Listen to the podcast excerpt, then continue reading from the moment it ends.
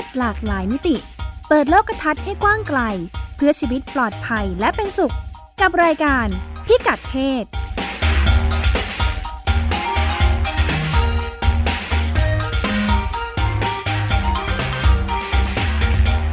สวัสดีค่ะ ต้อนรับคุณผู้ฟังเข้าสู่รายการพิกัดเพศนะคะ กับดิฉันรัชดาธราภาค และคุณพงศธรสโรธนาวุฒิค่ะ สวัสดีครับ คุณรัชดากับคุณผู้ฟังครับ วันนี้เราก็มาว่าด้วยเรื่องการกีฬากันอีกแล้ว กีฬากีฬาเป็นครับยาวิเศษ เนื่องจากอืมเป็นพิกัดเพศกีฬาของเราก็เลยเป็นกีฬาที่เกี่ยวข้องกับเรื่องเพศ คุณครับพงศธรบอกว่ารู้ไหมว่า โลกแห่งการกีฬาเป็นโลกของผู้ชาย อ่า ถูกต้อง ผู้หญิงอยู่อย่างไรในวงการอืมกีฬา เราจะมาติดตามกัน ครับ บ้านเราเอาประสบการณ์จากบ้านเราก่อนเวลาเราดูแข่งกีฬาเนี่ย ทีมชาติไทย ส่วนใหญ่มักจะเป็นทีมชายหรือทีมหญิงอะตั้งคำถามให้กับคุณผู้ฟัง ตอบแทนได้เลย ทีมชายชัดอ่าๆครับ กีฬาหญิงมีน้อยมาก กีฬาหญิง เออทำไมถ้าเป็นกีฬาหญิงที่เราติดตามกัน มักจะเป็นหญิงเดียวอะเทนนิสวอลเลย์บอลก็ได้อ่าแบดมินตันอาจจะใช่อ่าอ่ามีมีมีมีวอลเลย์บอลมีวอลเลย์บอล ทีนี้ผมไปดูข้อมูลมาเขาบอกว่า คนดูกีฬาประเภททีมจะเยอะกว่ากีฬาแข่งเดี่ยวเพราะรู้สึกมันจะมีแบบดุเดือดกว่า เขาบอกสนะนุกกว่าเนาะสนุกกว่าสนุกกว่ากีฬาแข่งทีม อ่า จะแบบ ดูมีความดุเดือด แล้วเขาบอกบรรยากาศในสนามอะครับ ยิ่งเข้มข้นมากเท่าไหร่ยิ่งมีความดุเดือดกดดันเสียงดัง มีความแบบระบบฮึมฮึมฮึมฮึมอะไรเงี้ยครับ ผู้ชมจะมีอารมณ์ร่วม ก็เลยปลุกเราให้ผู้ชมชอบดูมากกว่าดูฮึกเหิมแล้วก็มันจะฮึกดูเหิมเหิมบรรยากาศแบบคึกคักถ้าเป็นกีฬาเดี่ยวก็จะดูแบบสมมุติเป็นเอ่อแบดมินตันเทนนิสก็จะตีโต้กันไปโต้กันมาอย่างเงี้ยครับ จะดูใช้สมาธิสงบสงบอาจจะต้องตั้งใจย่าเยดูหน่อย ทีนี้เขาบอกด้วยว่ากีฬาเนี่ยครับ ถ้าเป็นแข่งแมตช์ระหว่างประเทศ คนดูจะชอบมากกว่าแข่งในประเทศ มันดูเป็นเวทีใหญ่อ่าแล้วก็ดูเหมือนแข่งกับต่างชาติอย่างเงี้ยเฮ้ยเราจะมีความรู้สึกร่วมกันระหว่างเราต้องเชียร์เชียร์ทีมบ้านเราเอง เพราะว่าเขาแข่งกับทีมอื่นอ่าเพราะฉะนั้นคนดูกีฬาระดับระหว่างประเทศจะเยอะกว่าอืมกีฬาเป็นเรื่องชาตินิยม มีเรื่องชาตินิยมเข้ามาอ่าเกี่ยวข้องเป็นเรื่องความความเรียกว่าอะไรแข่งขันระหว่างประเทศอะเนาะมันเป็นแบบครับว่าชาติของเราอะไรอย่างเงี้ยใช่ไหมความอยากจะเอาแต่ชจริงนะการรวมหใช่มู่มีความแบบอินอ่าความเป็นชาตินิยม แต่ทีนี้ไปหาดูข้อมูลเขาบอกว่า เอ๊ะดูดูๆไปทำไมกีฬาส่วนใหญ่ที่เราดูเนี่ย มักจะเป็นกีฬาที่นักกีฬาเป็นผู้ชาย กีฬาผู้ชายแข่งอ่าหนึ่งในเหตุผลเขาบอกว่าก็เพราะว่า ผู้ชายแข่งกันดุเดือดมากกว่าผู้หญิง อันนี้หนึ่งในเหตุผลคนที่ตอบนะครับ ไม่ได้เป็นข้อมูลจริง ๆ ซึ่งอันนี้ก็ขัดแย้งกันอยู่ดี เพราะว่ากีฬาผู้หญิงคือกีฬานะครับ ความรู้สึกดุเดือดไม่ดุเดือดมันวัดยากอ่าแล้วก็ด้วยความที่กีฬามันจะวัดยังไง ระหว่างผู้ชายแข่งแบบดุเดือดกับผู้หญิง เพราะว่าผู้ชายก็แข่งกับผู้ชาย ผู้หญิงก็แข่งกับผู้หญิง มันก็มีความแบบต่อสู้กันอยู่แล้วอะที่เป็นการเป็นกีฬามันก็ต้องมีการแข่งขันกันมันคือมันวัดยาก แต่ทีเนี้ยครับ เราโลกเราเชื่อว่าผู้ชายแข่งกีฬาหน่าดูกว่าผู้หญิงนี่เป็นความเชื่อล้วนๆเลยนะไม่มีการเก็บข้อมูลใดๆทั้งสิ้น คือเวลาถามความเห็นคนทำไมถึงดูกีฬาผู้ชายมากกว่าผู้หญิง ก็คนจะถูกมอง คนจะมองว่ากีฬาผู้ชายเนี่ยน่าสนใจกว่าproduction สูงกว่า ใช้เงินเยอะกว่า เขาบอกว่าเอาดูง่ายๆถ่ายทอดสดเวลาอย่างฟุตบอลเนี่ยแพนกล้องไปที่สนามแข่ง รอบสนามก็จะมีชื่อสปอนเซอร์ตืดตืดตืดหนึ่งสองสามสี่ห้า ป้ายพรึบไปหมดเลย มันก็เลยเป็นที่มาว่าทำให้คนดูต้องดูเยอะ เพราะเขาบอกว่าในเมื่อเนื่องเนื่องจากเม็ดเงินลงทุนไปเยอะ คนดูเยอะ สปอนเซอร์เข้าเยอะ สิ่งที่ตามมาหลังจากนั้นคือนักกีฬาชายเงินเดือนสูงกว่าผู้หญิงแบบอย่างมีนัยสำคัญสูงมากทีเดียวครับ ทางการอืมตลาดเหมือนให้ผลตอบแทนสูงเนาะลงทุนสูงได้ เพราะว่าได้ครับผลตอบแทนเยอะ เมื่อกี้อืมตอบไม่ทันครับให้ความเห็นไม่ทัน ที่อืมคุณโมงคลธรพูดถึงว่ากีฬาชาย มันหมายถึงพละกำลังด้วยไหมใช่เพราะว่ามันหมายถึงพละกำลังอ่าใช่ไหมคือมันสนุกกว่าอันหนึงอาจจะเป็นเพราะท่าแข่งความเร็ว ก็เร็วอ่าก็เร็วได้กว่าผู้หญิงถ้าเปรียบเทียบอยู่แล้วใช่ไหมหรือว่าก็เร็วได้กว่าต้อง อืม ใช่ไหมคือโดยเขาบอกว่าโดยในเลอ่าอ่าในในโดยโดยเวลาแต่ว่ากีฬามันแข่งเพศเดียวกันครับมันวัดแข่งกันยากว่า มันต่างกันคือมันก็บอกยากถ้าเอาผู้ชายมาแข่งกับผู้ชายกับผู้หญิงมาแข่งกับผู้หญิง มันจะวัดยังไงว่าอันไหนดูดุเดือดกว่าอ่าคือมันวัดยาก เพราะว่ามันก็ดุเดือดพอๆกันสองฝ่ายมันก็สูสีกันไปสูสีกันมา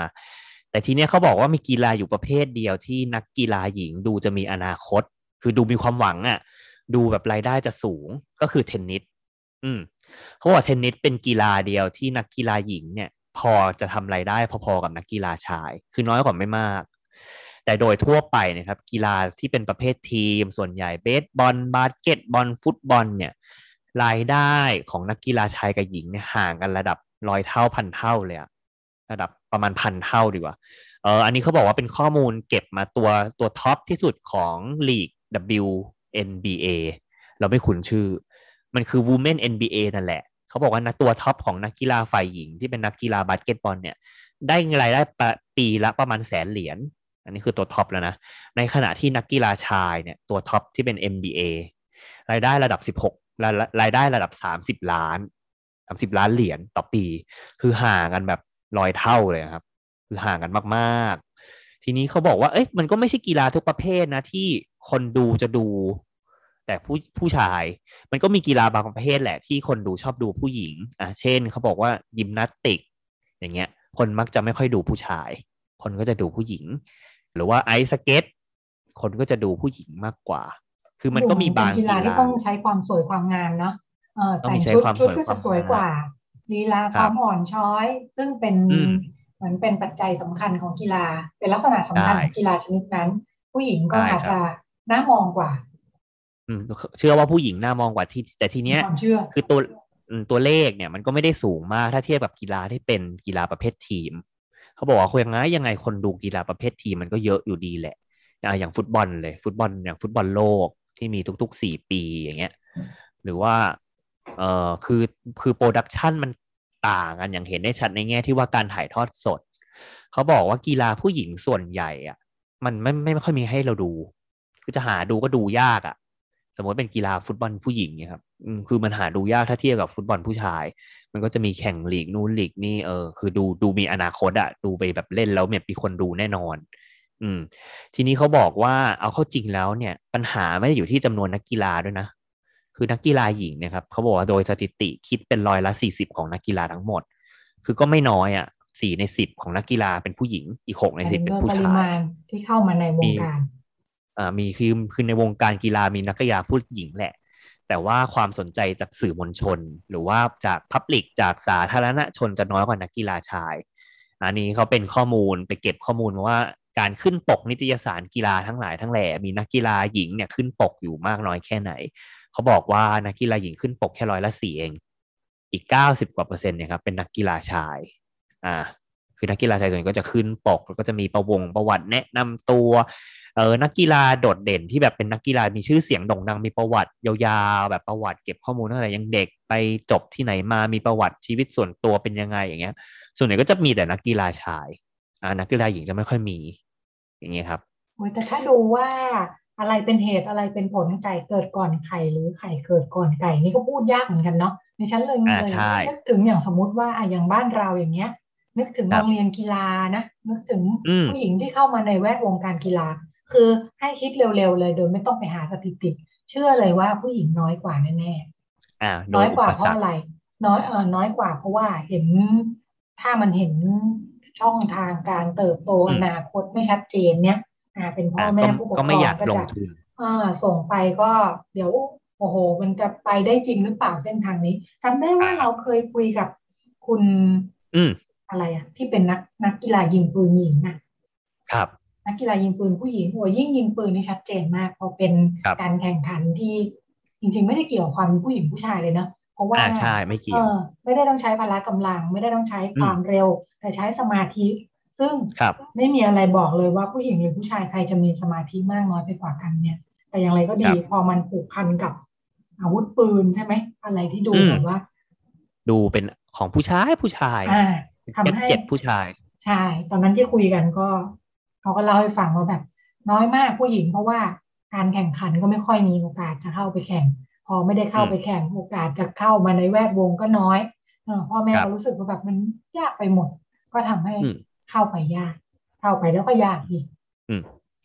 คือการขาดแคลนเขาบอกว่าการขาดแคลนพวกแหล่งฝึกนักกีฬาหญิงโดยเฉพาะเนี่ย ก็เป็นเหมือนปัจจัยส่วนหนึ่งที่ทำให้เราแบบไม่ค่อยสนใจนักกีฬาหญิง คืออย่างบ้านเราอาจจะไม่ชัดเจนนะครับ แต่อย่างเมืองนอกคือมันจะมีลีกโดยเฉพาะฟุตบอลกีฬาฟุตบอลแล้วกันยกตัวอย่างหนึ่งกีฬา ฟุตบอลเนี่ยมันจะมีลีกโรงเรียนโรงเรียนฟุตบอลโดยเฉพาะ ซึ่งเขาก็จะคัดสรรเอาเด็กผู้ชายนี่แหละอ่ามันจะคือมันจะเป็นลีกชุมชนด้วย เพราะฉะนั้นมันก็จะแบบชุมชนก็จะมีความผูกพันกับ ย่านนั้นเมืองนั้นว่าเมืองตัวเองก็ต้องเชียร์ทีมฟุตบอลทีมนี้ ในขณะเดียวกันมันก็รับแต่เด็กผู้ชาย มันไม่รับเด็กหญิง มันก็เลยทำให้เด็กผู้หญิงเนี่ยขาดโอกาสที่จะเติบโตกันเป็นนักกีฬาในอนาคต อ่า เขาบอกเขาก็เลยบอกว่ามันก็เลยเป็นส่วนหนึ่งแหละที่ทำให้ชุมชนอะ อย่างในในต่างประเทศอย่างอังกฤษมีวัฒนธรรมคนชอบฟุตบอล มันก็เลยทำให้คนเนี่ยไม่รู้ว่าจะต้องไปดูผู้หญิงแข่งกีฬาที่ไหน ในขณะที่ฟุตบอลเนี่ยมันอยู่แถวบ้านอะสนามกีฬามันอยู่แถวแถวบ้านอะมันเดินเข้าซื้อตั๋วไปดูได้เลยทุกอาทิตย์ อ่าก็อันนี้ก็เป็นส่วนหนึ่งด้วย แต่เขาบอกว่าที่เป็นปัจจัยหลักๆ ก็คือ มันไม่มีข่าว มันไม่มีใครไปทำข่าวนักกีฬาหญิง อืม ข่าวไม่ลงทีวีไม่ลงไม่มีเบื้องหลัง ไม่มีใครไปทำสกู๊ปเออสนามกีฬาก็ไม่มีลีกผู้หญิงแข่งไม่มีระบบอะไรต่างๆ อย่างแม้กระทั่งในเออระดับมัธยมศึกษามหาวิทยาลัยนะครับเออก็ไม่มีคนสนใจที่จะปั้นนักกีฬาหญิง เพราะรู้สึกว่าผู้หญิง มีโอกาสเจริญเติบโตไปเป็นนักกีฬาอาชีพน้อยกว่าผู้ชายอะเพราะว่าผู้หญิงเออแล้วขณะเดียวกันเด็กผู้หญิงเองก็ถูกเลี้ยงมาให้เชื่อว่าแบบโตขึ้นก็ต้องทำงานแต่งงานมีลูกเพราะฉะนั้นมันก็เลยปิดกั้นโอกาสให้เด็กผู้หญิงจำนวนหนึ่งเนี่ยไม่อยากโตไปเป็นนักกีฬาอาชีพก็จะแบบหลุดออกจากระบบเราเคยคุยกันมาแล้วเนาะเพราะมันหลุดออกจากระบบการเป็นนักกีฬาไปช่วงมปลายช่วงหัวเรียวหัวต่อของชีวิตว่าจะทำอะไรต่อเนี่ยก็หลุดออกไป ความเป็นผู้หญิงที่คน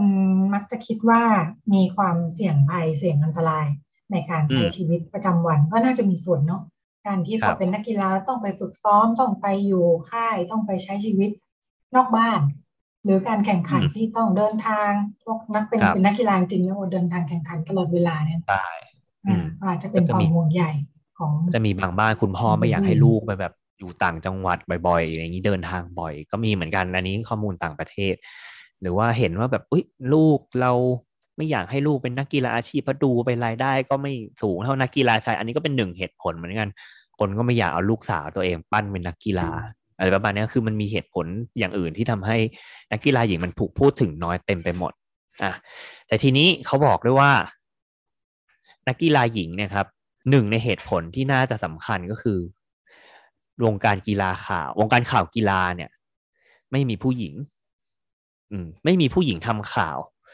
ทำให้ไม่มีข่าวนักกีฬาผู้หญิง เพราะว่าถูกมองว่าเป็นพื้นที่ของผู้ชายมาตลอด ผู้หญิงไม่เกี่ยวเลย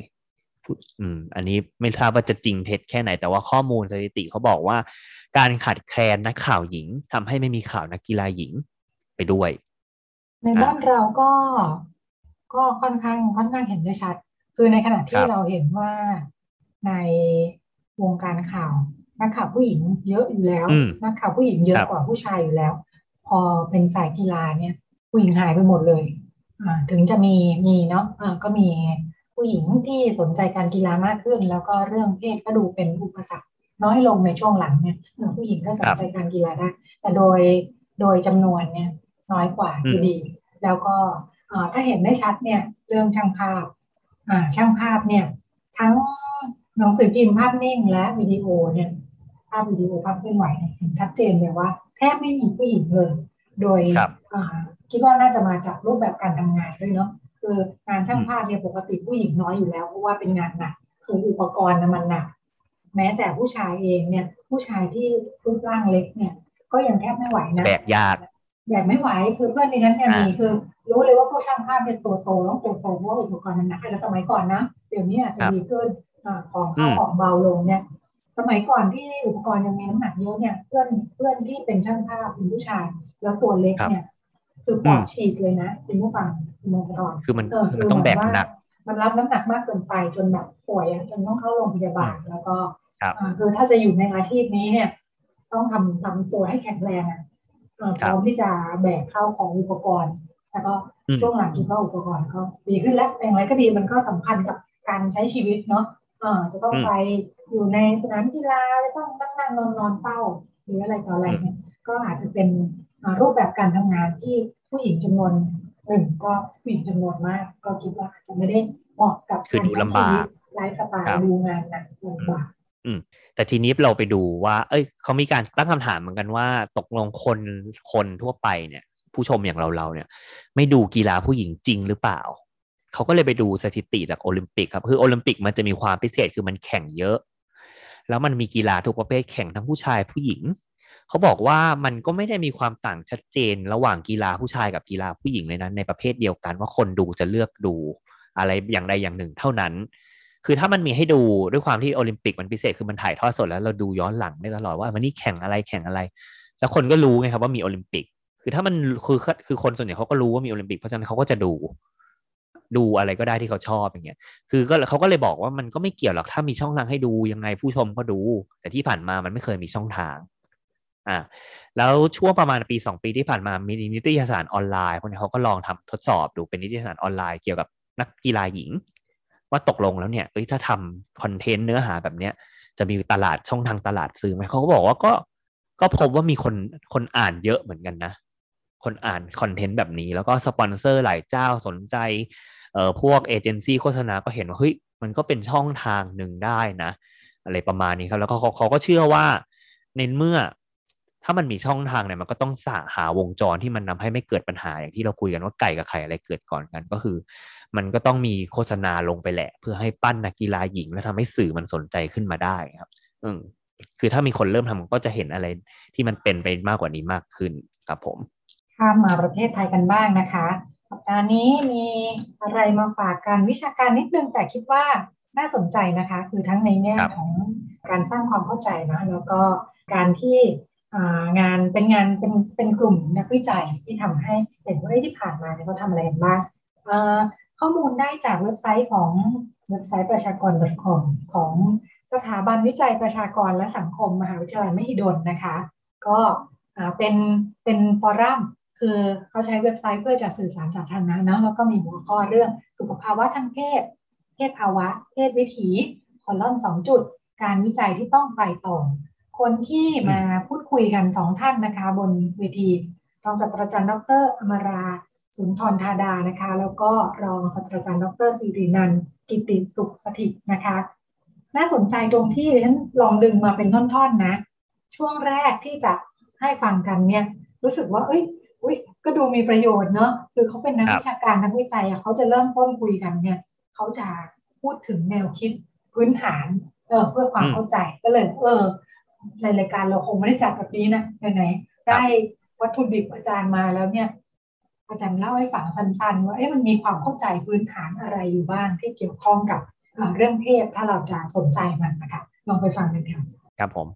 เวลาที่เราพูดถึงสุขภาวะทางเพศเนี่ย มีห้าหกประการที่เราต้องคำนึงถึง คือเรื่องแรก สุขภาวะทางเพศจะรวมถึงเรื่องว่าเราจะต้องเรียนรู้ในเรื่องของอนามัยเจริญพันธุ์ เรียนรู้ถึงการเปลี่ยนแปลงในเชิงของสรีระ เรียนรู้ในเรื่องของพฤติกรรมทางเพศ และที่สำคัญยิ่งไปกว่านั้น เราจะต้องมีความรู้สึกเป็นมิตรกับผู้ที่ แตกต่างจากเรา รวมทั้งไม่ลงโทษตนเองว่ามีพฤติกรรมทางเพศหรือรสนิยมทางเพศแตกต่างจากผู้อื่น นี่คือองค์รวมทั้งหมดในความหมายของสุขภาวะทางเพศนะคะ ทีนี้ขั้นตอนต่อไปเราก็มาดูว่า เมื่อเรามีความเข้าใจในเรื่องของความหมายและขอบเขตของสุขภาวะทางเพศแล้ว เรื่องต่อไปคือ ต้องทำความเข้าใจว่า เพศภาวะหรือเพศสถานะ หมายถึงอะไรบ้าง เพศภาวะหรือเพศสถานะ ถ้าจะแบ่งออกเป็นเรื่องใหญ่ๆสองประเด็นก็คือ เพศที่ถูกกำหนดด้วยมิติทางวัฒนธรรม คือหมายถึงเกิดมาเป็นเพศอะไร คุณก็เป็นเพศนั้น แต่สิ่งนี้มีลักษณะของการเคลื่อนไหวหรือการเปลี่ยนแปลง โดยอิทธิพลจาก สังคมและวัฒนธรรม ที่เข้ามาเป็นตัวกระตุ้นว่า เราเกิดเป็นเพศหญิง แต่อาจจะมีพฤติกรรมที่ไม่ใช่เพศหญิงตามที่วัฒนธรรมกำหนดไว้นะคะอีกประเด็นหนึ่งที่ต้องนำมาเสนอหรือว่าต้องทำความเข้าใจก็คือ เมื่อเราเข้าใจในเรื่องของเพศภาวะแล้ว สิ่งต่อไปคือต้องทำความเข้าใจว่า เมื่อมีเพศภาวะ ในลักษณะนี้ มนุษย์จะมีเพศวิถีไปในทิศทางใดนะคะ เพศวิถีในกรณีนี้หมายความว่า สมมุติว่าเราเป็นผู้หญิง เรารักผู้หญิง เพศวิถีก็คือ ความเป็นหญิง คู่รักของเราเป็นเพศเดียวกัน หรือเรารักทั้งสองเพศ นี่คือความหมายของคำว่าเพศวิถี เพราะฉะนั้นเมื่อเข้าใจคำว่าเพศวิถี จะมีความเชื่อมโยงอย่างไร นะคะ ต่อพฤติกรรมหรือสิ่งแวดล้อมรอบข้างที่ถาโถมเข้ามาสู่ตัวเรา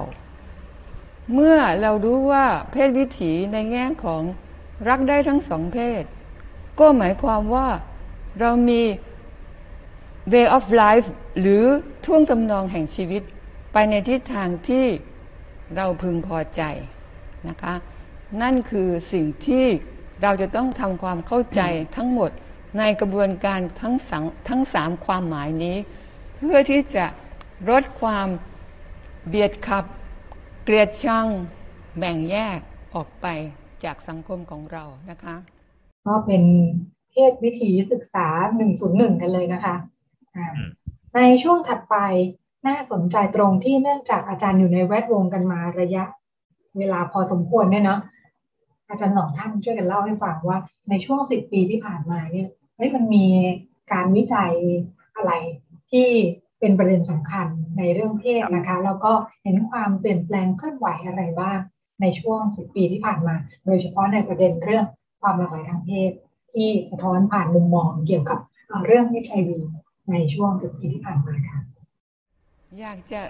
นำประเด็นที่เป็นโจทย์สำคัญที่มีผลกระทบต่อสังคมไทยเรา คือการแพร่ระบาดของ HIV/AIDS เมื่อปี 2528 ถ้าท่านเป็นคนยุคนั้น จะรู้สึกได้ถึงความรัศมของสังคม ในแง่ที่ว่ามีการตีตราว่าเธอเป็นเช่นนี้จึงทำให้มีการแพร่ระบาดโรค HIV/AIDS ในประเทศไทย เพราะฉะนั้นในช่วงนั้นจะมีความ แตกแยก กล่าวหาซึ่งกันและกัน ว่าเป็นต้นเหตุของความยุ่งยาก และซับซ้อนเกิดขึ้นในสังคมไทย โดยเฉพาะอย่างยิ่งในสามปีแรกของการแพร่ระบาดของ HIV/AIDS เราพบว่าผู้ที่มีความเสี่ยงสูงสุดคือผู้ที่เป็นชายรักชาย ตามด้วยผู้ที่ใช้ยาเสพติด ชนิดฉีด และกลุ่มผู้ให้บริการทางเพศนะคะ ทีนี้ทำไมถึงพบว่าในกลุ่มที่ชายรักชายนะคะหรือผู้ให้บริการทางเพศกับชายเนี่ยเป็นผู้ที่ติดเชื้อลำดับแรก เพราะว่าในช่วงนั้นเป็นช่วงของสงครามในเวียดนาม แล้วมี GI จากอเมริกาเดินเข้ามาวนเวียนอยู่ในประเทศไทยมากมายเหลือเกิน ทำให้วิถีชีวิตและสังคมของประเทศไทยบิดเบี้ยว เบี่ยงเบน ไปจากสิ่งที่เราเคยเป็นเคยปฏิบัติ ต่อมาในช่วงของ 2,553 ถึงถึง 2,563 เหตุการณ์เปลี่ยนไป สังคมไทยมีแนวโน้มในการยอมรับในเรื่องของการเปลี่ยนแปลง ในเรื่องของความแตกต่าง ในเรื่องของความหลากหลายของเรื่อง รสนิยมทางเพศ จะพบว่าในปี 2553 ถึง 2563 เราได้รับกระแสที่มีอิทธิพลอย่างมากทั่วโลก หมายความว่าโซเชียลมีเดียมีอิทธิพลต่อความคิดและการเคลื่อนไหวของกลุ่มคนทุกกลุ่ม คุณจะเห็นว่า มีการเรียกร้องเดินขบวนในเรื่องของสิทธิเสรีภาพ ในเรื่องของรสนิยมทางเพศนะคะ นี่คือเรื่องที่เราจะก้าวต่อไปว่า เราจะทำอย่างไรกับสิ่งที่เกิดขึ้นในสังคมของเรา ให้ทุกคนอยู่ในสังคมอย่างมีความสุข และเคารพยอมรับซึ่งกันและกันนะคะ ก็เป็น เล่าเรื่องประวัติศาสตร์ให้ฟังเนาะแล้วก็เห็นความคลี่คลายในประเด็นเรื่องความหลากหลายทางเพศเนื่องจากทำกันมางานเนี่ยนะคะ อาจารย์ก็เลยเล่าให้ฟังในหลายประเด็นค่ะสำคัญว่าแบบเอแล้วนอกจากเรื่องความหลากหลายทางเพศแล้วเนี่ยมันมีประเด็นสำคัญน่าสนใจอะไรอีกในแวดวงการวิจัยที่ทำให้เห็นแง่มุมต่างๆ ในสังคมที่เกี่ยวข้องกับเรื่องเพศได้ดีพอสมควรนะคะ รวมทั้งพอทำมานานเนี่ยอาจารย์ทั้งสองท่านก็เห็นด้วยว่าได้แล้ว ทิศทางเนี่ยที่วิชาการมันจะสร้างประโยชน์กับสังคมได้เนี่ยมันน่าจะเข้ามาเติมเต็มในเรื่องนี้กันยังไงได้บ้างไปฟังกันอีกช่วงหนึ่งค่ะ 149 เราสำรวจถึง 14 จังหวัดใน 6,000 รายของประชากรเป้าหมาย เพื่อที่จะได้รับรู้รับทราบว่าสถานการณ์เหล่านี้เป็นไปอย่างไร โครงการดังกล่าวได้รับ การสนับสนุนจาก UNAIDS นะคะ นอกเหนือจากการสำรวจระดับชาติแล้ว เรายังมีการสำรวจในหรือการศึกษาวิจัยในกลุ่มเฉพาะ เช่น กลุ่มผู้ติดยาเสพติดโดยใช้เข็มนะคะกลุ่มผู้ให้บริการทางเพศในสถานบริการ รวมทั้งกลุ่มผู้ที่ให้บริการทางเพศในลักษณะของ เขาเรียกว่าไม่ต้องมีสังกัดนะคะ เพราะฉะนั้นกลุ่มประชากรกลุ่มเหล่านี้มีความเสี่ยงไม่ว่าจะเป็นเรื่องของสุขภาพอนามัย ในเรื่องของการยอมรับจากสังคม รวมถึงสภาวะจิตใจของเขาด้วยนะคะ นั่นคือสิ่งที่เราเรียกว่าเป็นพันธกิจของสถาบันวิจัยประชากร ทีนี้เรามาดูนะคะในแง่ เมื่อกี้อาจารย์ก็พูดเกี่ยวกับเรื่อง ในแง่ของการศึกษาวิจัยนะคะอันนี้ก็เลยอยากจะแลกเปลี่ยน เป็นการจุดประเด็นนะคะว่าการดำเนินวิถีชีวิต และพื้นที่ของเพศหลากหลายในในเชิงวิจัยเนี่ยที่ทำทำกันมานะคะ ส่วนของที่ตัวเองเนี่ยมีประสบการณ์เนี่ยก็จะขอชวนคุยเกี่ยวกับเรื่อง อันแรกเลยนะคะ ก็คือพื้นที่การสื่อสาร สุขภาวะทางเพศ หรือว่าเพศหลากหลายนะคะ ขอขอใช้คำนี้เลยว่า พื้นที่การสื่อสารเนี่ยของเพศหลากหลายเนี่ยเป็นอย่างไร มีการแบ่งการสื่อสารออกเป็นสามยุคนะคะ ในยุคแอนะล็อกเนี่ยก็เป็นยุคที่นานเลยนะคะ แล้วก็มายุคดิจิทัลกับยุคโซเชียลมีเดียงานวิจัยที่ตัวเองทำไว้ตอนนั้นเนี่ยจะทำในเรื่อง รสนิยมทางเพศของวัยรุ่นไทยนะคะ เป็นประเด็นหนึ่งในการศึกษาครั้งนั้นเนี่ย เก็บตัวอย่างในกลุ่มวัยรุ่นที่ทำงานในสถานประกอบการน่าจะอยู่ที่ประมาณปี 5051 ซึ่งปี 5051 เนี่ยก็จะอยู่ในช่วงยุคดิจิทัลไปสู่โซเชียลมีเดียแล้ว แต่การสื่อสารในยุคนั้นเนี่ย ถ้าเราดูนะคะในส่วนนี้เราจะเห็นได้ว่ารสนิยมทางเพศของวัยรุ่นในยุคนั้นเนี่ย มีคำถามเยอะมากเลยนะคะ การสื่อสารออกมาเนี่ยเขาจะพูดว่ามันเกิดความสับสนของถ้ารักเพศเดียวกันเนี่ย ยกตัวอย่างเช่น ผมเป็นเกย์ผิดหรือเปล่า อย่างเงี้ย คือเขาจะมองว่าการเป็นการรักเพศเดียวกันเนี่ยเป็นความผิดนะคะ หรือเป็นความผิดปกติ สามารถจะหารักษาให้หายขาดได้หรือไม่ ในปีห้าหนึ่งนี่คุยกันอย่างนี้เลยนะคะ อย่างค่านิยมเนี่ย ก็จะบอกว่าถ้าเราเป็นเด็กผู้ชายเนี่ย ถ้าอยากจะโตเป็นเด็กผู้หญิงเนี่ย ก็มีการไปค้นหาเอกสารต่างๆนานานะคะ หาความรู้ด้วยตัวเอง ก็ไปรู้ว่า เอ๊ะมันจะต้องมีการทำให้สวยแบบผู้หญิงได้มีผิวดีมีอะไรเนี่ย ต้องมีการเลี้ยงขอโทษนะคะตัดอันทะตั้งแต่วัยเด็ก อันนี้เป็นการที่ว่าเขาสื่อสารกันเองในกลุ่มแล้วก็ไปหาความรู้กันเองนะคะ อีกอันนึงก็คือว่า การเปิดเผยตัวตนว่าเป็นรักเพศเดียวกันเนี่ย เป็นเรื่องที่น่าสนใจนะคะ ในยุคนั้นเนี่ย หญิงรักหญิงมักจะเปิดเผยตัวตนมากกว่าชายรักชาย ในยุคนั้นที่เราเจอในการศึกษานะคะ แล้วก็ในเรื่องการยอมรับเนี่ยเขาจะมองว่า ถ้าหากว่าคนอื่น คนอื่นน่ะ บ้านอื่นน่ะ มีมีมีเพศหลากหลายเนี่ย ก็จะบอกเออเป็นเรื่องของเขาแต่บอกว่าถ้าเป็นของตัวเองแล้วก็อั นนี้คิดนัก อันนี้จะรู้สึกว่าเอ๊ะเราเราจะปกปิดไหมอะไรอย่างนี้อันนี้เป็นเป็นความรู้สึกในช่วงนั้นนะคะ แล้วประเด็นสุดท้ายเนี่ยในการศึกษาครั้งนั้นเนี่ยก็จะมีประเด็นของการสื่อสารในอินเทอร์เน็ตด้วยนะคะ ซึ่งจะพบว่าวัยรุ่นที่เป็นเพศหญิงเนี่ยสื่อสารทางอินเทอร์เน็ตมากกว่าวัยรุ่นที่เป็นเพศชาย อันนี้เพศสภาพนะคะการสื่อสารในตอนนั้นก็เป็นการสื่อสารแบบไม่ไม่เปิดเผยตัวตน ในปีปัจจุบันเนี่ยตัวเองก็เลยได้มีโอกาสทำงานเกี่ยวกับเรื่องชีวิตความสุขคุณภาพชีวิตและความสุขของคนทำงานในสถานประกอบการนะคะ หรือว่าในบริบทที่เป็นองค์กรแห่งความสุขเนี่ย เราก็ได้พยายามที่จะ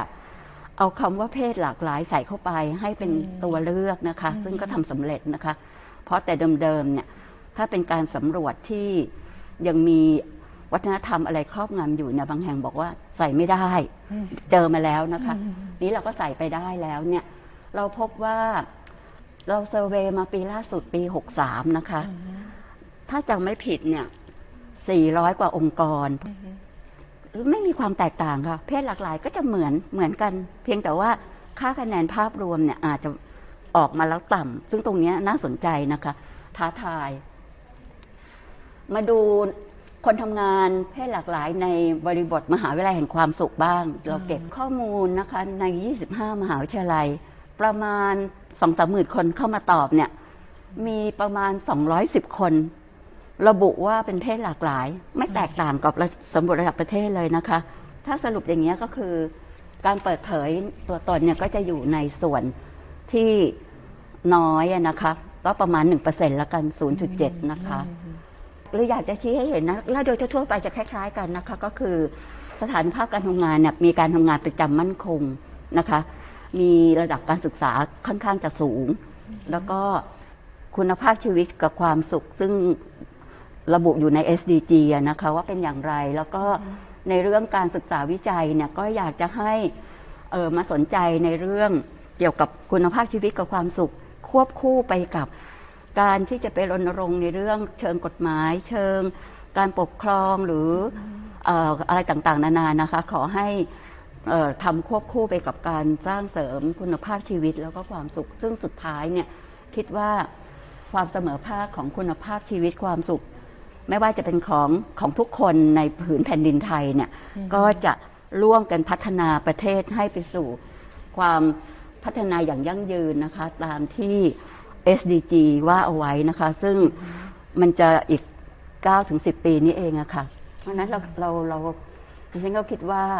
ประเด็นเหล่านี้นี่ก็น่าจะเป็นอีกประเด็นหนึ่งที่ท้าทายกับทั้งการวิจัยนะคะ แล้วก็ทั้งแนวที่จะไปพัฒนาต่อไปอะค่ะอาจารย์ ขอบคุณมากค่ะ อาจารย์สุรินันสิ่งที่เราจะต้องสนใจก็คือ การให้ความสำคัญในเรื่องของนโยบายระดับชาติ คำว่านโยบายระดับชาติหมายความว่าอย่างไร หมายความว่าจะต้องทำให้การบริการในเรื่องของสุขภาวะ และอนามัยเจริญพันธุ์ เข้าถึงบุคคลได้อย่างง่ายดายปราศจากข้อลังเกียจปราศจากการกีดกัน และปราศจากการดูแคลน นี่คือสิ่งที่เราจะต้องทำต่อไป การเสนอแนะทำโครงการเล็กๆ ที่เรียกว่า outreach program คือหมายความว่า เป็นโครงการเล็กๆ แต่เข้าถึงกลุ่มเป้าหมายอย่างทรงพลัง หมายความว่าอย่างไร หมายความว่าถ้าสมมุติว่าเรารู้ว่าประชากรกลุ่มไหนที่อยู่ในคอมมูนิตี้แบบไหนหรือชุมชนแบบไหน เราจะเข้าถึงเขาได้อย่างไร นี่คือความหมายของคำว่า outreach program นะคะถ้าเราเป็นผู้ให้บริการในเรื่องของสุขภาวะอนามัยอะไรต่างๆ การให้ความรู้ในเรื่องของ ทำอย่างไรให้ปลอดจากสิ่งที่เป็นอันตรายต่อคุณภาพชีวิต ตรงนี้แหละค่ะ เป็นเรื่องที่สำคัญมาก ไม่ว่าจะเป็นบุคลากรในสถานศึกษา หรือเป็นบุคลากรในกระทรวงที่เกี่ยวข้อง รวมทั้งสมาชิกในชุมชนด้วยนะคะ จะเป็นหัวหอกที่สำคัญที่จะทำให้ประชากรที่อยู่ในความเสี่ยงความล่อแหลมด้วยเรื่องของการที่รู้ หรืออาจจะรู้ไม่รอบด้าน ทำให้เขามีความเสี่ยงในเรื่องของการใช้ชีวิตประจำวัน ตรงนี้ขอเน้นย้ำอีกครั้งหนึ่งว่ามีความสำคัญมากในแง่ของการที่จะทำอย่างไรให้ โครงการขนาดเล็กเข้าสู่กลุ่มเป้าหมายอย่างเต็มร้อย ก็ขอจบก็เป็นแง่มุมทางวิชาการงานวิจัย ซึ่งก็สะท้อนปรากฏการณ์ทางสังคมแล้วน่าสนใจเพราะว่าอาจารย์ก็ได้ลงฟิลศึกษาข้อมูลเนี่ยก็เป็นเรื่องที่นำมาฝากกัน แล้วก็ขอบคุณคุณพงศธรสำหรับเรื่องผู้หญิงในแวดวงการกีฬาครับ ขอบคุณคุณรัชดากับคุณผู้ฟังด้วยครับ แล้วเราไปกันต่อในช่วงเรื่องเพศเรื่องลูกกับคุณหมอโอค่ะ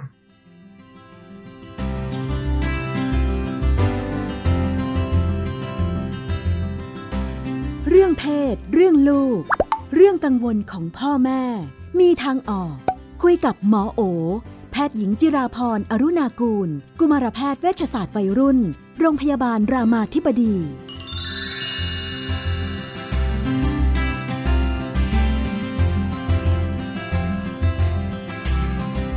ในช่วงเรื่องเพศเรื่องลูกเราก็อยู่กับคุณหมอโอนะคะ สวัสดีค่ะ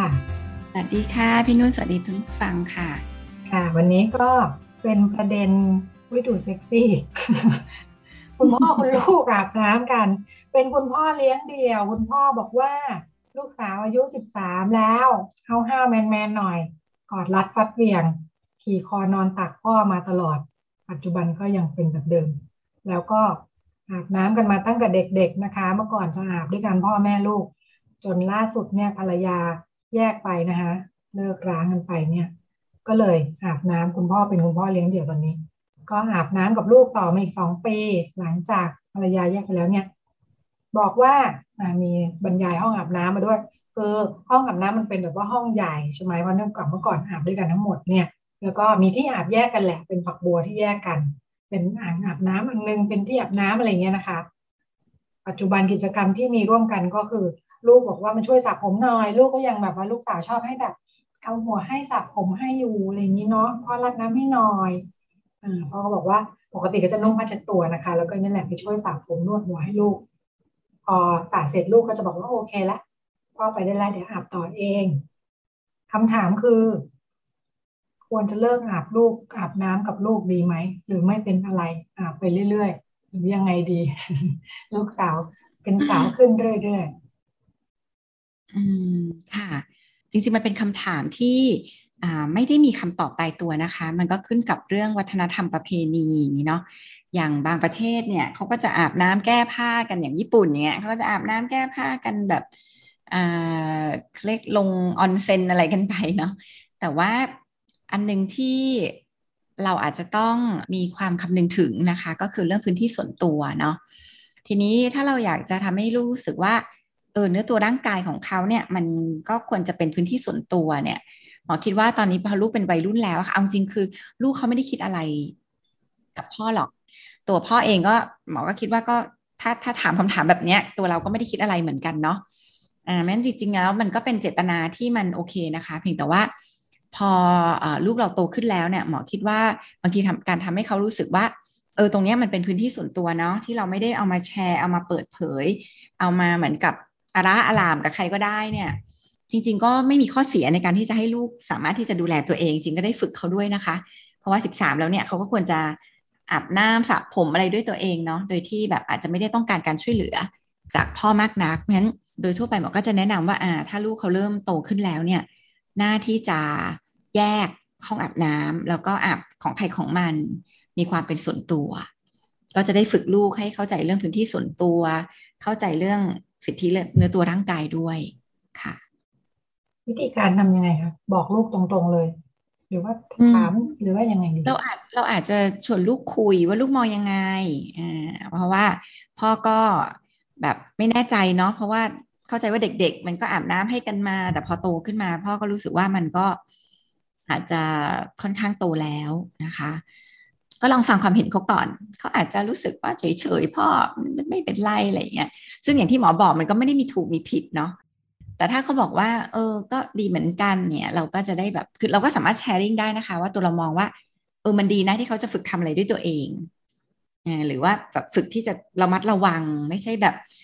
อยู่กับใครก็ไม่ระวังอะไร เพราะว่าชินกับการที่แบบปกติอาบน้ำอาบท่าก็ไม่ต้องระวังอะไรมากอย่างเงี้ยคือถ้าเราคิดว่า เรื่องตรงนี้มันสำคัญเราก็เราก็ถือโอกาสคุยกับลูกได้นะคะนั่นหนึ่งก็เหมือนเป็นการ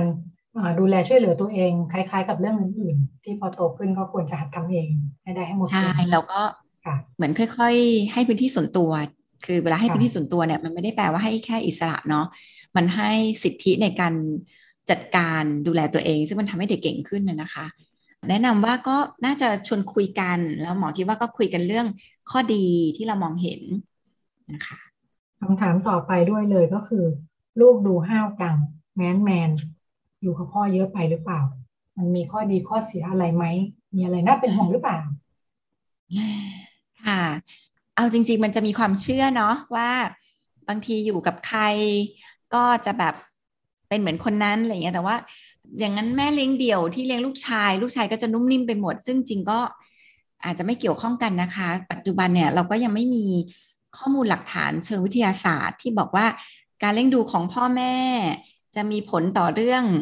เพศของลูกได้จริงๆอะนะคะ ที่แบบมันมีหลักฐานที่มันมีความเชื่อถือได้อะไรอย่างเงี้นะแล้วจริงๆในชีวิตของลูกเนี่ยเขาไม่ได้เจอแค่พ่อนะคะ ไปโรงเรียนก็เจอเพื่อนผู้หญิงเต็มไปหมด แล้วก็ในชีวิตจริงเขาก็เจอคนผู้ใหญ่ที่เป็นผู้หญิงอีกเยอะแยะหมอดาวว่าอย่างนั้นนั้นมันอาจจะไม่ได้เป็นจากวิธีการเลี้ยงดู ว่าเราเป็นผู้ชายแล้วเราเลยแบบ ทำให้เขาเป็นห้าวๆคือส่วนหนึ่งหมอคิดว่าเขาก็น่าจะเป็นธรรมชาติของเขาเองแบบนั้นนะคะ แล้วก็เวลาคนคนหนึ่งจะห้าวๆหน่อยเนี่ยก็ไม่ได้แปลว่าเขาจะต้องไม่เป็นผู้หญิงเนาะเขาอาจจะเป็นผู้หญิงที่แบบห้าวๆอ่าที่แบบดูไม่ค่อย girly มากหรือไม่ feminine มากก็ได้ หรือในมุมกลับกันเขาก็อาจจะข้ามไปมีความเป็นผู้ชายสูง จนเราเรียกว่าเป็นกลุ่มที่เป็นข้ามเพศก็ได้เหมือนกันนั้นหมายถึงว่าแค่แค่แค่เนื้อหาที่เล่ามาแบบนี้มันคงไม่สามารถสรุปอะไรได้ แต่ว่าหมอคิดว่าก็เป็นอะไรที่เราก็ติดตามลูกไปเรื่อยๆอะค่ะว่า เออเขาเป็นยังไงเนาะเดียวกันเราก็เขาเรียกว่าสร้างความมั่นใจว่าการเป็นตัวเขาเนี่ยมันไม่ได้มีปัญหาอะไร การเป็นตัวเองของเขาจะห้าวๆหน่อย หรืออะไรเนี่ย มันก็ไม่ได้แปลว่าแบบ เออมันเป็นสิ่งที่เรายอมรับไม่ได้นะคือคือมนุษย์เรามันก็มีความแตกต่างหลากหลายนะคะ ก็ก็เขาเรียกว่าสร้างความมั่นคงทางใจให้เขาว่า การที่เขาเป็นแบบเนี้ยมันจริงๆมันไม่ได้เป็นอะไรที่ทำร้ายใคร ไม่ได้ทำร้ายตัวเขาเองด้วยไม่ได้ทำร้ายคนอื่นด้วยมันเป็นสิทธิมันเป็นสิ่งที่เขาก็เป็นตัวเองแบบนี้ได้นะคะ ก็ก็อบเขาเรียกว่าอบรับความเป็นตัวตนของเขาค่ะ จริง ๆ แล้วเด็กๆเขา เขาสร้างบุคลิกภาพของตัวเองขึ้นมาจากอะไรบ้าง ดูจากคนรอบข้างไหมอะไรอย่างนี้ค่ะ ค่ะ ส่วนหนึ่งเนี่ยคิดว่าเป็นจากตัวเองพี่นุ่นคือคือเด็กเนี่ยเราจะเห็นเลยว่ามันบางทีมันก็เป็น character ที่ติดมา อย่างอย่างมีลูกเองเนี่ยจะเห็น คือเราเนี่ยเป็นคนที่ค่อนข้างเปิดกว้างเรื่องเรื่องเรื่องเพศเนาะแม้เราก็จะไม่ค่อยแบบป้อนข้อมูลอะไรมากเนี่ย เราก็เห็นเลยว่าความ ชอบของเขาอะ่ะ มันก็จะฉายแววตั้งแต่เด็กๆ ในความที่เขาจะ girly ชอบอะไรแบบสีชมพูอะไรอย่างเงี้ย โดยที่มันไม่ได้ต้องผ่านการปลูกฝังเนี่ยมันก็เป็นแบบเป็นเหมือนตัวตนเนื้อตัวร่างกายอะไรอย่างเงี้ย ซึ่งส่วนหนึ่งก็อาจจะมาจากสมองที่มีมาแต่เดิม ซึ่งสมองนี่ก็ได้มาจากยีนกรรมพันธุ์เอาจริงมันไปมาแม่ก็ girly ชอบสีชมพูเหมือนกันเลยอ่าแต่เราคิดว่ามัน มันมาจากตัวตนอ่าที่เป็นธรรมชาติด้วยกับการเลี้ยงดูก็คงมีผล ส่วนหนึ่งหมายถึงว่ามันคงเป็นแบบตัวมาประกอบร่างสร้างแต่มันไม่ใช่สาเหตุนะคะ ที่ทำให้ใครมีความแบบ คือเราก็เจอเลยพี่น้องอย่างเงี้ย ก็เลี้ยงกันมาแบบบรรยากาศบ้านเดียวกัน ครอบครัวเดียวกัน พ่อแม่เหมือนกันอย่างเงี้ย คนนึงก็ห้าวห้าวมาก คนนึงก็หญิงจ๋าเนี่ยคือมันก็มีความแตกต่างนั้นคิดว่าคิดว่า แต่ว่าอย่างที่บอกเนาะการเติบโตของคนคนหนึ่งเนี่ย มันก็เป็นเรื่องของพื้นของตัวตนของคนคนนั้น ส่วนหนึ่งก็เป็นเรื่องการเลี้ยงดู ส่วนหนึ่งก็อาจจะเป็นเพื่อนสังคมอะไรเงี้ยคืออย่างนี้จริงมันก็เป็นแบบ เราก็ยังใช้คำว่า multifactorial ก็คือสาเหตุมันก็มาจากหลากหลายอย่างนะคะ เพียงแต่ว่าเราก็พูดในเชิงหลักฐานทางวิทยาศาสตร์ว่าแบบ มันก็ยังไม่มีข้อมูลที่ชัดเจนว่าพ่อแม่เลี้ยง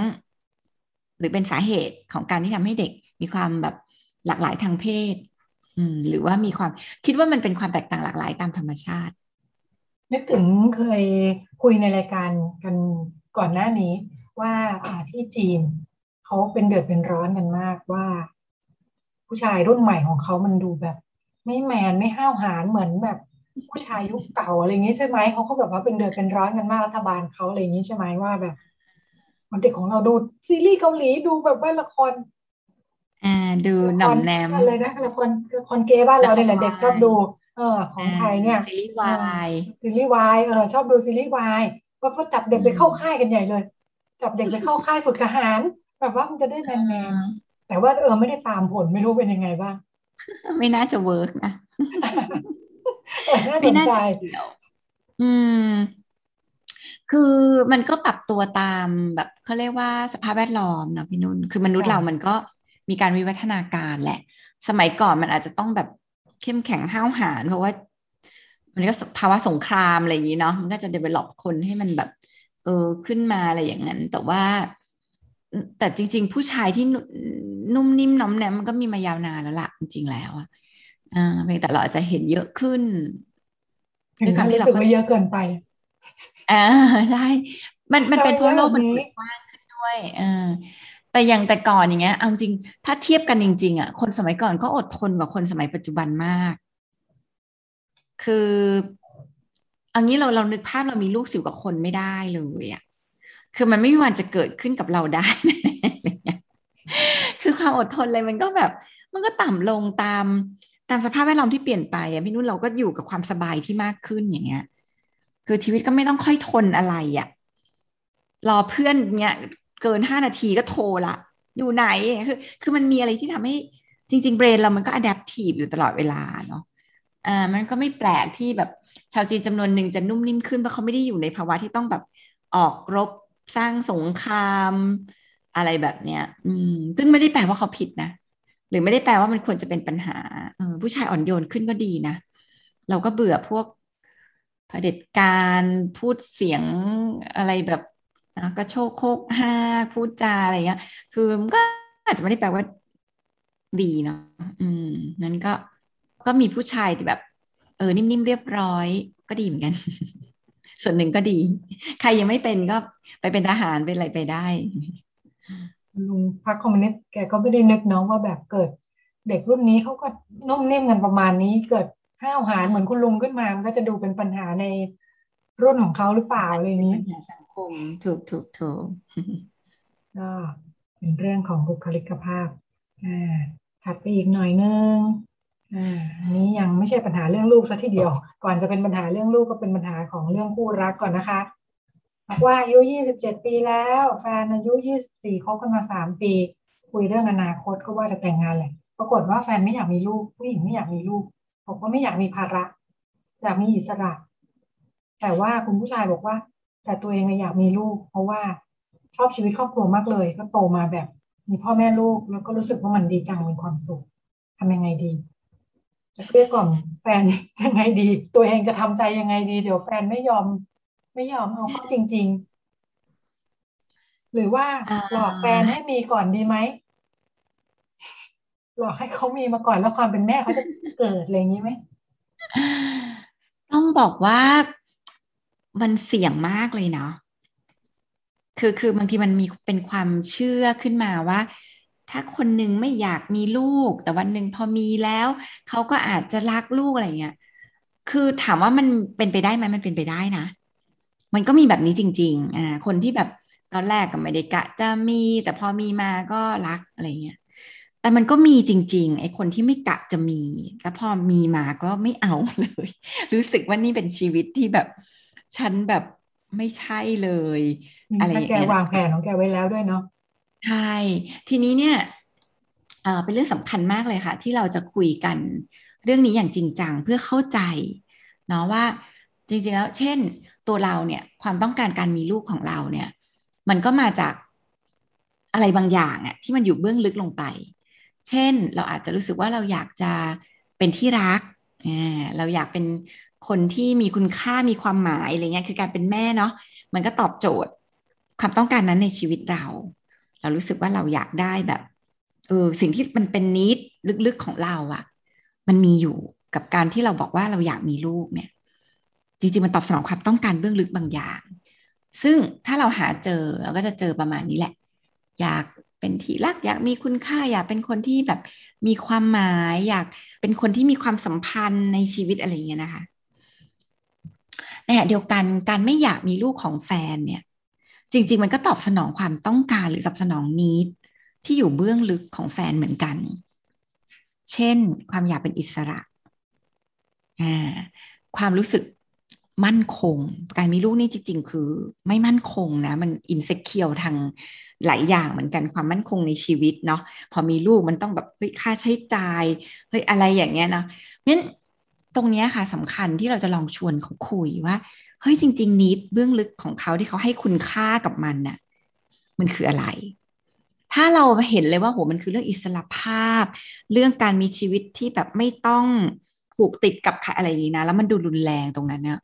ให้ทำใจเหมือนกันนะ ว่าเออเขาอาจจะเป็นคนที่ไม่แมชแบบ ที่จะมีลูกอะ่ะอืมแต่ถ้าดูซาวว่าจริงๆเขาก็อยากเป็นอิสระนะอะไรเงี้ยแต่ดูซาวก็แบบจริงๆก็อยากแบบเป็นที่รัก อยากมีความสัมพันธ์ที่แบบอะไรอย่างเงี้ย คือถ้ามันยังมีซาวว่าเออเขาเองก็มีความรู้สึกว่าต้องการนี้ตรงนี้เหมือนกันในในชีวิตเนาะเอออันนั้นอะการแบบลองคุยกันแล้วหาจุดร่วมมันอาจจะมีประโยชน์เนาะทีนี้โดยโดยส่วนตัวเนี่ยหมอแนะนำว่า การจะมีลูกเนี่ยต้องต้องเป็นการตัดสินใจที่มีความพร้อมพอสมควร เพราะว่าไม่งั้นมันจะเสี่ยงมากเลยนะคะ เราอาจจะแบบไปได้ถึงแม่เลี้ยงเดี่ยวเลยอะเพราะมีคนเยอะมากจริงที่แบบพอผู้หญิงท้องหรือเรารู้สึกว่าเอ้ยนี่ไม่ใช่ทางของชีวิตเราละเราไม่พร้อมอย่างเงี้ยคือความรู้สึกว่าเขาไม่พร้อมเขาไม่อยากมีลูกก็เขาคุยไว้แล้วนี่อะไรอย่างเงี้ยมันจะมีจำนวนหนึ่งที่แบบอ่าอยู่แล้วก็ทนทนไปอะแล้วสุดท้ายก็รักลูกเหมือนกันแต่มันจะคนจำนวนเหมือนกันที่แบบ เฮ้ยเขารู้สึกว่ามันไม่ใช่ความรักตรงนี้มันเริ่มแบบ เป็นความอึดอัด เป็นสิ่งที่ไม่ตอบสนองความต้องการในชีวิตแล้วอย่างเงี้ยเราก็จะเป็นคนที่รับความเสี่ยงตรงนั้นมากๆเพราะฉะนั้นโดยส่วนตัวไม่แนะนำว่าลองให้มีไปก่อนไหมอะไรอย่างเงี้ย อันเนี้ยไม่ควรจนกว่าจะได้รับคำอนุญาตจากเขาว่าเอาลองดูก็ได้หรือเขาก็อยากมีเหมือนกันเพียงแต่เขาไม่แน่ใจอะไรอย่างนี้มันการฟังเพื่อจะหาจุดร่วมว่าอะไรที่เขารู้สึกทำให้เขาไม่อยากมี ตรงนั้นมันจะ balance ได้ยังไง เช่นมีความไม่แน่ใจเรื่องความมั่นคงเนี้ยสมมตินะอ่าเราบอกมาเลยว่าจริงๆอะไม่ต้องกลัวนะ เรามีมรดกอยู่เกือบสามสิบล้านอะไรเงี้ยสมมติเราบอกไปเลยว่าไม่ต้องกลัวเรื่องนี้อะมันคงแน่นอนอะไรเงี้ยซึ่งอันนี้ค่ะเป็นอันที่เราต้องคุยกันเพื่อจะเข้าใจความต้องการของอีกฝ่ายหนึ่ง แล้วหาจุดว่ามันจะบาลานซ์ได้ยังไงเนาะยกเว้นว่าคิดว่าจริง ๆ ลูกคือ คือแบบความสำคัญที่สุดหรือคือนี้ที่สุดของชีวิตเราเลยสามีไม่ต้องก็ได้นะ ก็เสี่ยงได้ ก็อาจจะลองแบบอ้าวหลายคนก็เป็นอย่างนี้นะไม่เป็นไรอะ่ะ ฉันขอมีลูกอะไรเงี้ยก็มองดูพ่อพันธุ์ใช้ได้อะไรเงี้ยก็อาจจะคิดว่า อืมก็เราก็ต้องมาช่างอีกแบบหนึ่งละว่าอ่าเราต้องถ้าเราเป็นต้องเป็นแม่เลี้ยงเดี่ยวเราโอเคไหมเราพร้อมหรือเปล่าเราอะไรเงี้ย มันก็จะเป็นโจทย์อีกแบบหนึ่งแต่ว่าหมอคิดว่า ยังไงก็ตามเนี่ยความรักมันจะทำให้เราฟังกันและกัน แล้วมันจะมีฝ่ายหนึ่งที่ยอม ฝ่ายหนึ่งที่พร้อมจะ give มากกว่า take ซึ่งอันนี้ก็ต้องไปดูว่าใคร ที่บอกว่าอาจะลองไปเกลี้ยกล่อมดูนี่งั้นลองกลับไปไปไปลองคุยกันดูอะไรอย่างนี้เนาะเออ ไม่ต้องเกลี้ยกล่อมหรอกแบบคือมันเสี่ยงอะ่ะเออ กับการที่เราจะดูกล่อมสำเร็จอะ่ะ แต่ข้างในลึกๆ ถ้ามันไม่ยังไม่ ยังไม่รู้สึกว่าใช่อะว่านี่คือนี่คือสิ่งที่ชีวิตต้องการอะ่ะ มันยากมากเลยค่ะ ที่มันจะลงตัว แล้วการมีลูกในความที่คนยังไม่พร้อมเป็นพ่อเนี่ย โอ้โห เหนื่อยแค่เรื่องลูกเนี่ยยังไม่เท่ากับแบบต้องมาเหนื่อยจากการที่ต้องมาลบกับไอ้พ่อที่แบบมันดูไม่ได้เรื่องไม่ตั้งใจเลี้ยงลูกอะไรเงี้ยนะคือไม่เชียร์เลยอะการมีลูกไม่น่าจะเป็นความสุขในชีวิตเท่าไหร่ แม่ก็เช่นกันเนาะอืม ควรจะพร้อมทั้งสองฝ่ายใช่ใช่ใช่มันต้องเจอเจอเจอหลายคู่จริงๆเนาะที่มันต้องการไม่ตรงกันอยากได้ไม่ตรงกันเนี่ย มีน้องที่รู้จักก็เป็นฝ่ายคุณผู้ชายที่แบบของแฟนอยากมีลูกมากเลย แฟนเนี่ยทำทุกวิถีทางเพื่อแบบว่าให้ฉันมีลูกให้ได้ในขณะที่แบบแต่ที่ภรรยาก็กินยาคุมเข้าไปเลย อกสั่นขวัญแขวนลุ้นทุกเดือนว่าแบบจะท้องไหมอะไรเงี้ยอยู่ในมันแต่ว่าสุดท้ายมันก็เป็นเรื่องของการแบบ หาจุดลงตัวหาจุดที่จะยอม บ้านนี้ก็มีปัญหาเหมือนกันค่ะ มีมาคนหนึ่งก็แบบแฟนก็อยากมีอีกคน แม่ก็รู้สึกพอแล้วอะไรเงี้ยเออ แต่ว่ามันก็มันก็ต้องหาจุดที่แบบที่มันจะลงตัวแล้วเราเราเราเรารู้สึกว่าเรารับฟังกันและกัน มากพอ ก็เป็นเรื่องราวที่นำมาฝากกันนะคะ ในช่วงเรื่องเพศเรื่องลูก วันนี้หมดเวลาแล้วค่ะดิฉันกับคุณหมอโอลาคุณผู้ฟังไปก่อนพบกันใหม่สัปดาห์หน้า สวัสดีค่ะ ติดตามรายการได้ที่